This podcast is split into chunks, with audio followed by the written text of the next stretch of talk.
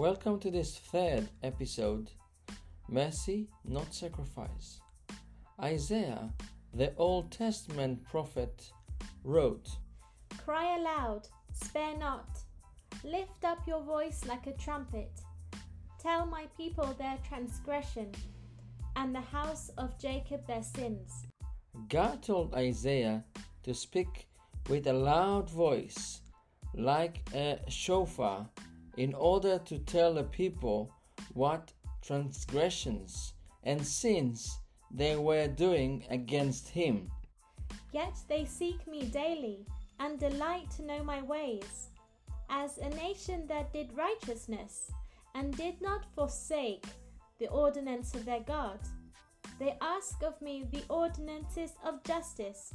They take delight in approaching God. God has a purpose to provoke the people of Israel to jealousy by other nations that will seek after and follow God and do righteousness. These people, including the religious Pharisees of Jesus' time, actually wrote traditions for themselves that cancelled the Word of God.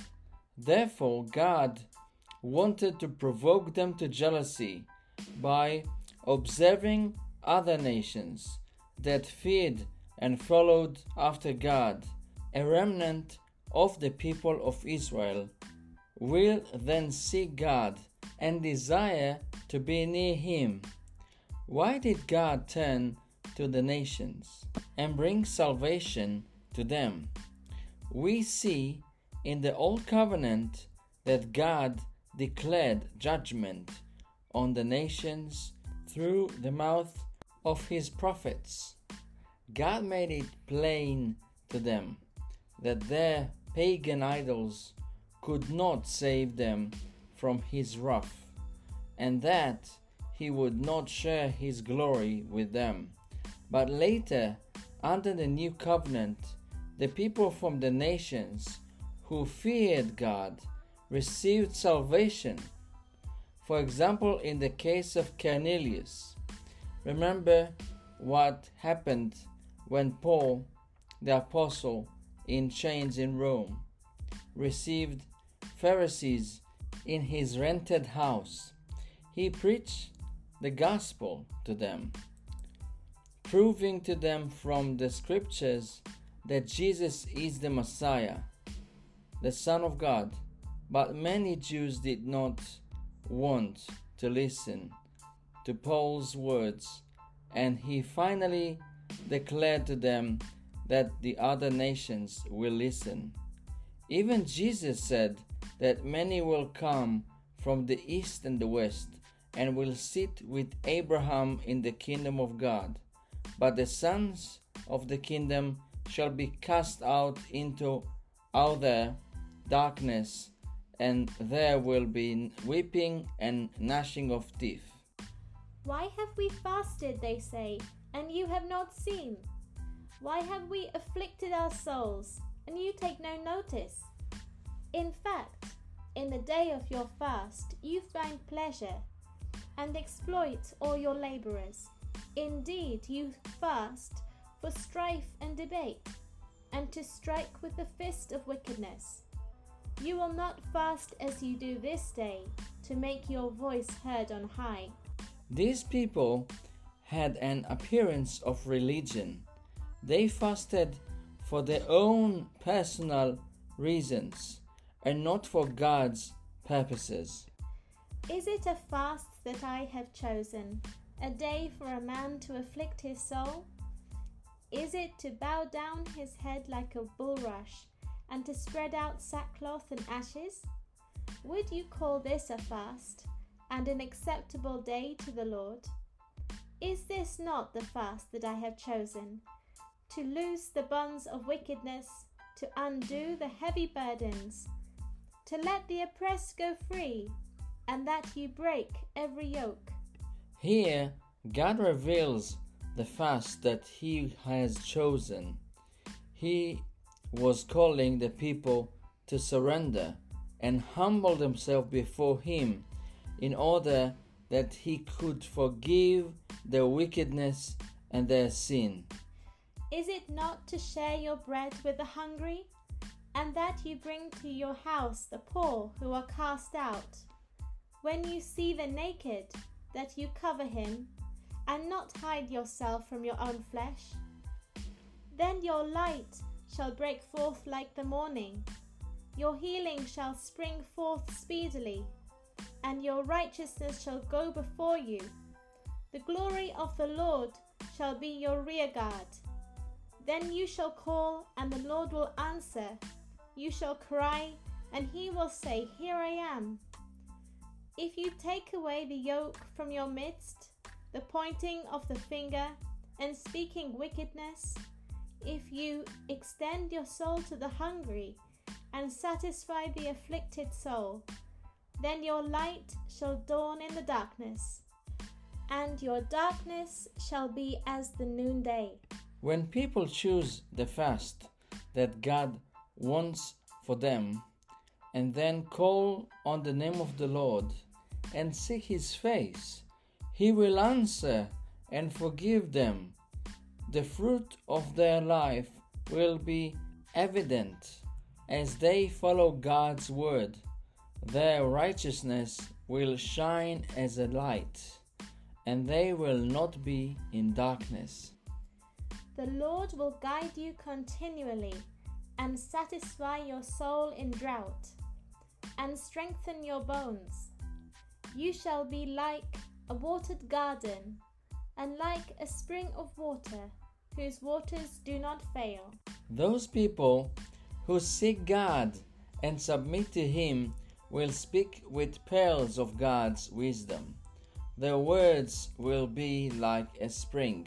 We see now in the new covenant that God wants to relate to us based on His grace and mercy. What is the response that God is looking for? In the book of Acts, we see that Paul initially persecuted the church. Jesus revealed himself to Paul on his way to Damascus, and a few days later he became a born again disciple. Paul continued throughout his life to testify to the grace of God. We turn now to the beginning of Paul's letter to the born again saints in Rome. We see here that Jesus called Paul to be an apostle, separating him to God's service in the gospel.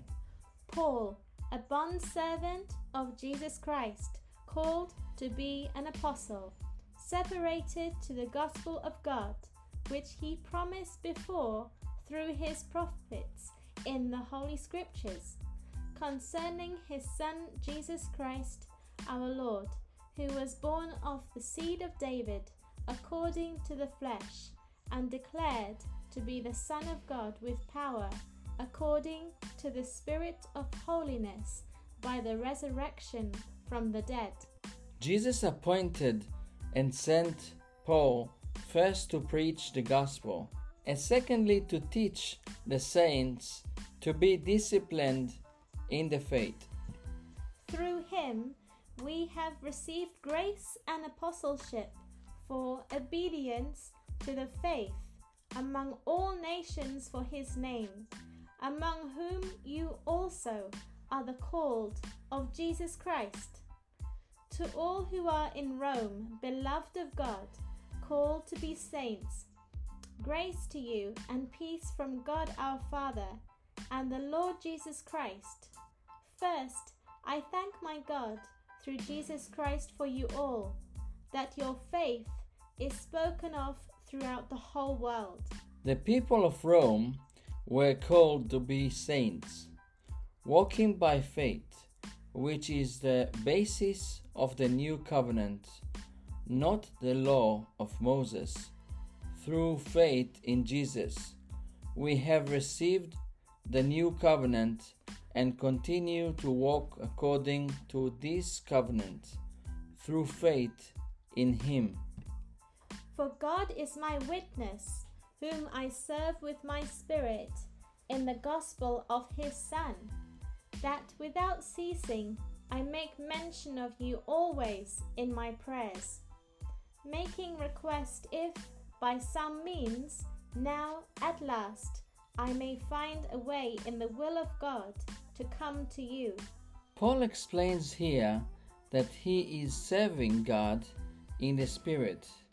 This service is to preach the gospel of Jesus, the Son of God, as Jesus said to the Samaritan woman by the well. The hour already has arrived that people will not worship God on the mountain in Samaria nor in Jerusalem, but they will worship in spirit and truth. We see that Paul will only do what God allows him to do. However much he begs God that he might come to Rome. For I long to see you, that I may impart to you some spiritual gift, so that you may be established. That is, that I may be encouraged together with you by the mutual faith both of you and me. Now, I do not want you to be unaware, brethren, that I often planned to come to you, but was hindered until now, that I might have some fruit among you also, just as among the other Gentiles. I am a debtor both to Greeks and to barbarians, both to wise and to unwise. So, as much as is in me, I am ready to preach the gospel to you who are in Rome also. Paul feels strongly in his heart that he must reach Rome and preach the gospel to them. For I am not ashamed of the gospel of Christ, for it is the power of God to salvation for everyone who believes, for the Jew first and also for the Greek. For in it the righteousness of God is revealed from faith to faith. As it is written, the just shall live by faith. The righteousness of God is revealed in the gospel as a secret. It is disclosed to the person who has received the gospel and is born from God. God justifies that person according to faith in the gospel.